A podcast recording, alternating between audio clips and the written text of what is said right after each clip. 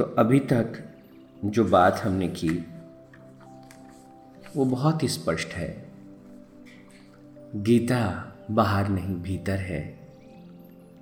भगवान श्री कृष्ण ने एक बार कुरुक्षेत्र के मैदान पर गीता का गान नहीं किया। वो तो हर हृदय में गीता सुनाते हैं, हर क्षण, हर पल। मोह में ग्रसित हमारा मन उसे सुन नहीं पाता और मोह अहंकार से आता है और अहंकार ध्यान से मिटता है और ध्यान में प्रवेश करने के लिए प्रभु कहते हैं श्रद्धा युक्त होना होता है, दोष दृष्टि से रहित होना होता है।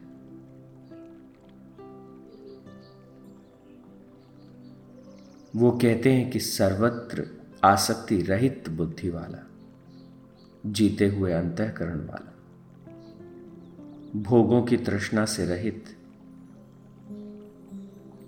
ऐसा जो व्यक्ति है,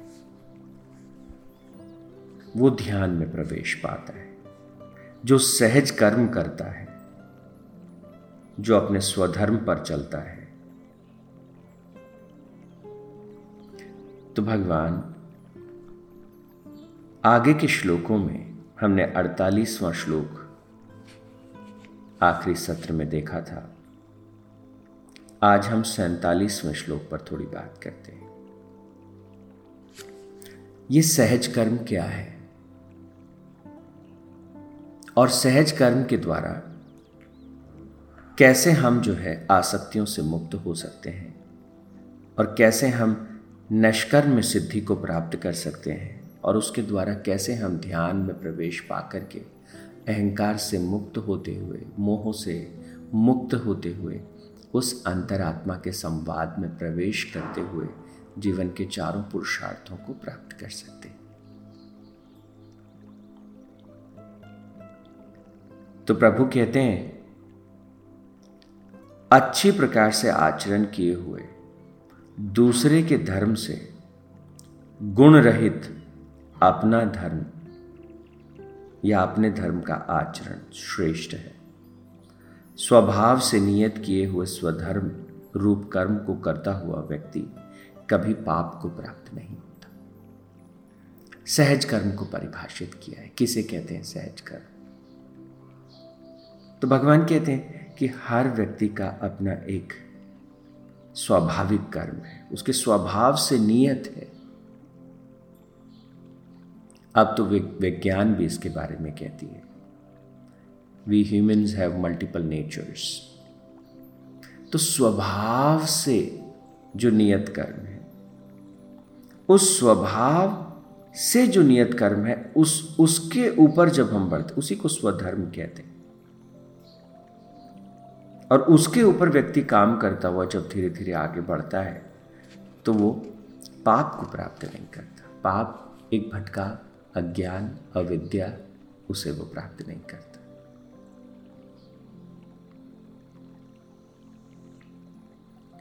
तो ये स्वाभाविक कर्म जो है, उसके द्वारा ही मनुष्य भगवान की पूजा करता है और मानव सिद्धि को प्राप्त करता है। छियालीसवें श्लोक में भगवान ने कहा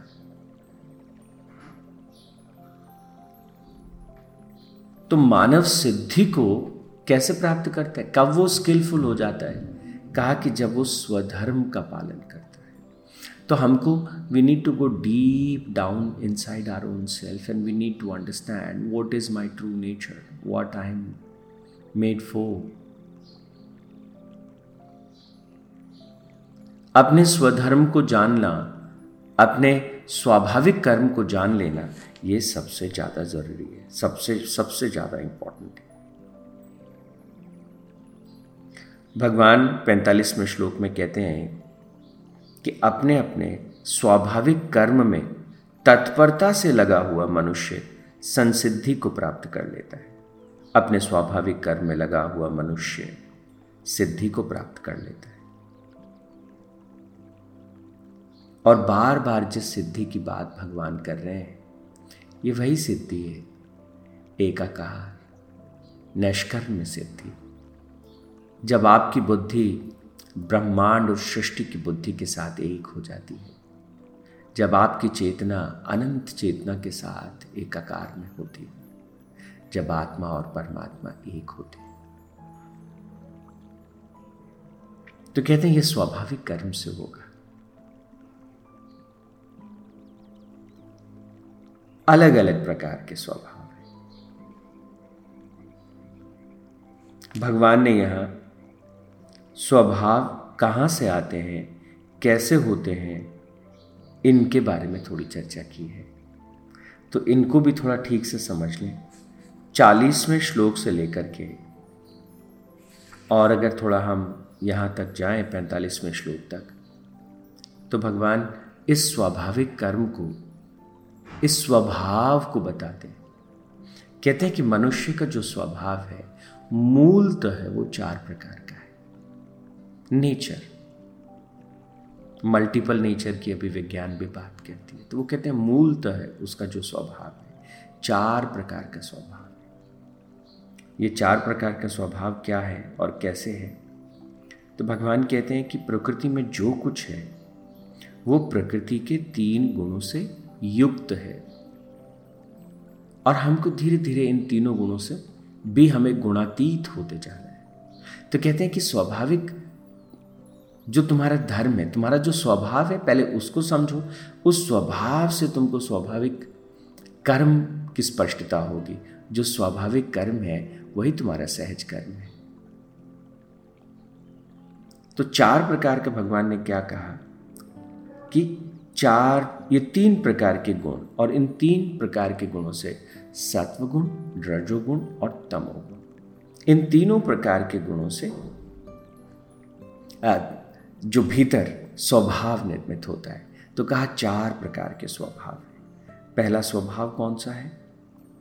तो भगवान ने कहा कि लक्षण बताया। क्या लक्षण बताया? कि एक, अगर आपके स्वभाव में अंतकरण का निग्रह, इंद्रियों का संयम, बाहर और भीतर की शुद्धता, क्षमा, सरलता, ज्ञान, विज्ञान, आस्तिक्य, यानी कि शास्त्र के प्रति श्रद्धा।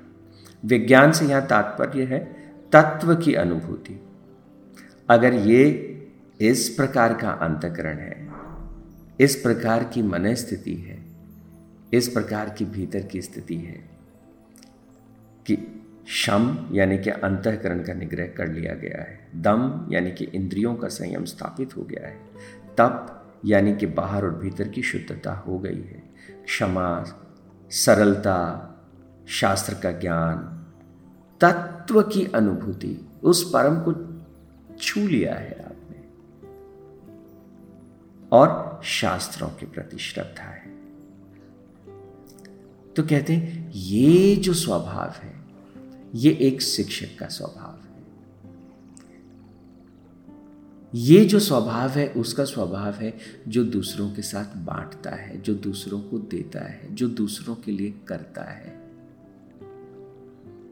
तो कुछ लोग हैं, जब इस स्थिति में आ जाते हैं, और एक बात आप समझ लीजिएगा, ये स्वभाव जो है ना, वो धीरे धीरे धीरे धीरे जैसे हम फल को देखते हैं पेड़ पर। तो पहले फल एक फूल के रूप में आता है और फूल धीरे धीरे धीरे एक कच्चे फल के रूप में परिवर्तित होता है। और कच्चा फल धीरे धीरे धीरे धीरे जो है, वो और थोड़ा पक जाता है और फिर एक अंत में स्थिति आती है जब वो पूरी तरह से मिठास से भर जाता है और टूटने के लिए तैयार होता है। और ये जो पूरी तरह से पका हुआ फल है, ये क्या करता है? ये गिर जाता है। अब इसे या तो कोई पंछी खा लेता है या कोई मनुष्य उसका आ, उसको ग्रहण करता है। तो भगवान कहते हैं कि जब हम भीतर से पक जाते हैं तो ये ये जो हमारी चौथी स्थिति है सबसे अच्छी स्थिति है। जब हम देने के भाव में होते हैं मिठास से भरे होते हैं तो ये ये भगवान कहते हैं कि ये जब स्वभाव हो जाए ठीक है ना? तो ये ये, ये स्वभाव एक स्थिति एक स्वभाव ये कहा। फिर इस स्वभाव के में जब आप हैं तो आपके कुछ स्वाभाविक कर्म हैं। उन स्वाभाविक कर्मों को करते हुए आप अपने जीवन में आगे बढ़ते हैं। साधना के पथ पर आगे बढ़ते हैं। लेकिन अगर स्वभाव ये नहीं है मेचोरिटी का लेवल ये नहीं है इससे थोड़ा सा नीचे है। और वो कौन सा भला स्तर है कि आप चीज़ों को प्रोटेक्ट करते हैं। ये मेरा है, मुझे इसकी रक्षा करनी। मेरा बेटा, मेरी बेटी, मेरा सामान, मेरा घर, मेरा समाज, मेरा परिवार, कोई बात नहीं, ये कोई बुरी बात नहीं। फल जो है, जब मीठा हो जाता है ना तो वो मेरा मेरा मेरा से मुक्त हो जाता है। लेकिन उससे पहली स्थिति तो मेरा है ना। तो जब आप थोड़ा सा कच्चा फल होता है तो आप देखिए, थोड़ा थोड़ा सा खारा तो होता है, लेकिन हाँ ठीक है, मज़बूत भी होता है। तो ये कहा कि ये कौन सा पड़ाव है जीवन का? ये ये कौन सा? कि अभी जो है, वो पूरी तरह से पका नहीं है, लेकिन ये अभी प्रोटेक्शन वाले मोड में तो ऐसे ऐसे भाव में क्या रहता है? ऐसे भाव में तेज होता है, दक्षता होती है, धृति होती है। ऐसे भाव में ईश्वर के प्रति भी भाव होता है। ईश्वर के प्रति श्रद्धा होती है। दान का एक भाव भी होता है। अब यहाँ थोड़ा समझ लेना चाहिए कि जो चौथी स्थिति है, वहाँ जीवन को व्यक्ति समर्पित कर देता है। प्रभु, ये तेरा ही जीवन है।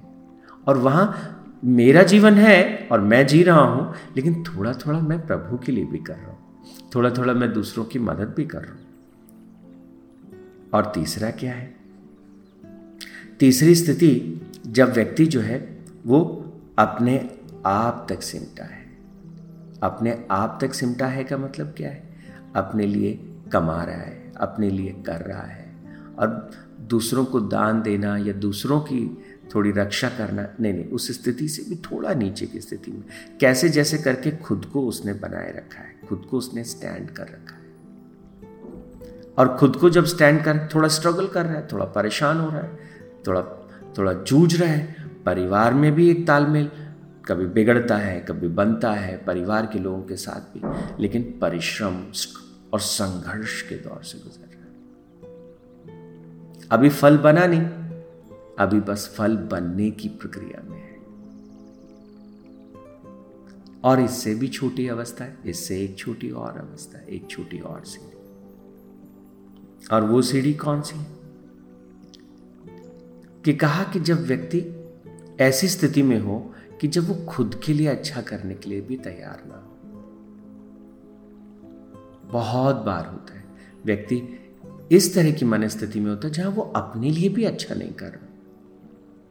अपना शरीर भगवान का अद्भुत मंदिर, लेकिन उसमें कई तरह के व्यसन है। शरीर में ऐसे पदार्थों का सेवन करता है, शरीर का ही नाश कर रहा है। मन के भीतर ऐसी चीज़ें देखता है, ऐसा साहित्य पढ़ता है, मन का विनाश कर तो अपने शरीर को बर्बाद कर मन को, जो अस्तित्व के खिलाफ काम कर तो भगवान ने कहा, ये चौथी स्थिति, चौथा स्वभाव। तो उस सबसे जो नीचे वाला स्वभाव है, उसे क्या कहा? शुद्र कहा। जो अपने खिलाफ खड़ा है, जो अपने अपने ही जीवन को जो है नष्ट किए चला जा रहा है।